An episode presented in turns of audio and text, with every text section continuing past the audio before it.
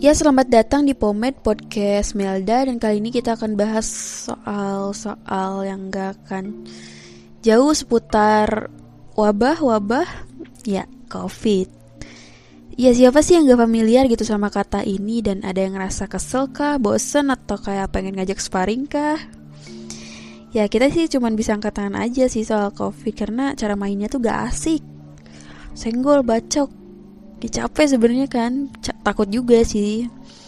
Terus ya perlu kalian tahu juga sih setiap hari itu kita disarapanin sama info-info terkait wabah covid sama media. Sosial media gitu kan covid lagi di berita-berita covid lagi realita ngomongin covid lagi. Males banget gak sih? Dan kadang juga males gitu kan selalu lewat beranda beranda-beranda sosmed perkara covid gitu ya saya sih cuman bisa scroll scroll aja gitu. Gak akan jauh beda info-infonya tuh kayak gitu lagi sama-sama aja sebenarnya.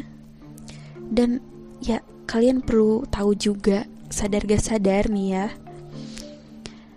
Dua tahun ini tuh kita udah dijajah sama wabah.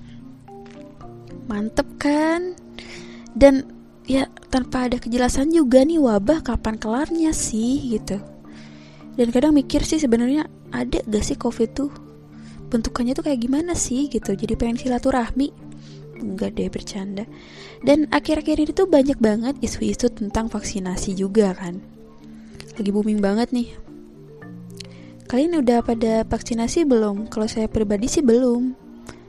Tapi dalam hati sih siap. Cuman kayak mental belum siap banget gitu. Soalnya takut kenapa-napa ya enggak deh kita juga perlu banget yang namanya cari-cari cari tahu informasi-informasi ya tentang vaksinasi nama-nama edukasi. Sebenarnya ap apa aja sih syarat untuk bisa vaksinasi itu gitu. Tapi nih ya vaksinasi itu tuh sebetulnya tidak 100% sebagai penangkal wabah corona. Ya gak mungkin dong tiba-tiba vaksin bebas berkeliaran di mana-mana tanpa pakai masker. Nah, itu orang yang perlu diedukasi. Sebenarnya vaksinasi itu cuman nggak cuman sih, cuman kayak ini tuh sebagai penambah imunitas di tubuh kita supaya gak terlalu gak kena penyakit gitu kan. Nah, tapi banyak banget sih orang-orang di luar sana yang perlu um, ya kita edukasikan juga gitu ya. Edukasi mereka tuh perlu diedukasikan dalam hal memperoleh informasi. Menyimpulkan informasi dan juga mencari kebenaran informasi dari sumber yang didapat. Loh kenapa? Loh ternyata banyak orang-orang yang memakan mentah atau menyimpulkan secara tidak logis gitu informasi yang tentu belum jelas kebenarannya Ya contoh nih ya, saat ini tuh banyak banget isu soal vaksinasi yang katanya vaksin Sinovac gitu kan. Jadi bahan percobaan kelinci biar kena covid Ya masuk akal gak sih gitu? Terus ada juga nih yang katanya Si vaksin ini tuh mengandung borak dan juga formalin. Oh maaf formalin. Terus uji halalnya pun kurang jelas katanya. Terus ada juga nih, saya pernah lihat di beberapa beranda explore gitu, video-video perkara ibu-ibu yang habis vaksin tiba-tiba kayak kerasukan gitu. Dan ternyata si ibu itu tuh kayak sehabis vaksin gitu kan, tapi langsung demam tinggi gitu gejalanya. Jadi takut gak sih? Dan itu tuh hal-hal yang semacam itu tuh bikin masyarakat tuh jadi enggan banget untuk vaksinasi. Ya jujur sih saya juga jadi terpengaruh takut gitu kan takut ada gejala apa pun. Tapi kita sebagai orang yang um, punya pikiran gitu harus pinter-pinter yang namanya cari informasi lah. Seenggaknya edukasi diri gitu kan buat cari-cari apa aja sih gitu pantangan yang kalau sebelum vaksin tuh apa aja gitu atau gak boleh yang namanya yang punya penyakit bawaan tuh langsung vaksin gitu harus cari tahu yang kayak gitu tuh. Terus saya sempat juga baca sih kayak di artikel gitu kalau orang yang gak vaksin tuh bakal ada sanksinya. Dan ternyata emang ada sih pasalnya juga gitu pasal 13A ayat 4 um, nomor 14 tahun 2021 isinya tuh kayak penolakan vaksin dapat dikenakan sanksi administratif berupa penundaan dan juga penghentian pemberian jaminan sosial dan juga bansos. Terus ada juga nih kalau gak mau vaksin kita tuh bakal didenda. Dan nominalnya pun cukup fantastis sekali ya. 5 juta men. Mantep banget buat cicilan motor dan ada juga nih misalkan kita nolak untuk vaksin bakal dipidana. Iya di penjara gitu. Serem juga ya.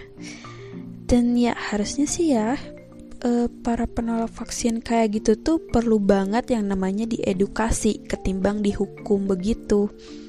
Ya selagi mereka masih bisa jaga diri terus mengikuti prokes ya gak apa-apa. Tapi ya ya misalnya para penolak vaksinasi itu ya ditunda dulu lah gitu nah mungkin bisa aja di masa penundaan itu pemerintah kayak mengadakan sebuah sosialisasi dan juga edukasi kepada mereka gitu biar mereka tuh lebih terbuka wawasannya dan ada rasa keinginan gitu untuk vaksinasi gitu kan. Dan ya sering juga sih saya lihat gitu ya di beberapa notifikasi medsos tentang peringatan gitu dan juga info-info soal vaksinasi. Ya kayak informasi tentang vaksinasi itu harus gimana vaksinasi itu apa terus kegunaan vaksinasi itu apa benefitnya apa buat kita buat tubuh kita gitu. Tapi dipikir-pikir lagi sih kayak pengguna media itu gak signifikan ya jadi gak semua orang tuh menggunakan gitu. Ya bisa aja kayak di daerah pelosok gitu atau desa gitu kan susah dalam menjangkau teknologi atau internet gitu. Terus ada juga orang-orang yang mungkin gaptek kayak lanjut usia gitu yang kurang mengerti akan digital gitu kan. Nah mungkin adanya hal seperti itu edukasi yang disampaikan atau info informasi yang disampaikan pun tidak menyeluruh tidak merata gitu karena hambatan-hambatan semacam itu ya untuk saat ini sih kita perlu banget yang namanya edukasi diri. Cari informasi yang lebih jelas, akurat dan valid. Terutama ya untuk kita-kita nih yang dewasa ini tuh di zaman era 4.0 gitu kan. Harus yang namanya pinter banget cari informasi yang benar-benar kebenarannya tuh akurat itu itu aja sih intinya. Dan ya untuk sekarang mungkin kita berdoa aja lah. Semoga nih wabah cepat beres gitu. Dan gak ada lagi deh yang namanya pro dan kontra ini itu gitu. Dan kita ikutin aja lah alurnya. Tapi jangan bosen juga untuk selalu menerapkan prokes yang udah dibuat sama pemerintah. Ya siapa sih yang gak mau nih covid cepet hilangnya gitu ya makanya peduli sama diri sendiri dan juga orang lain perlu kita pikirkan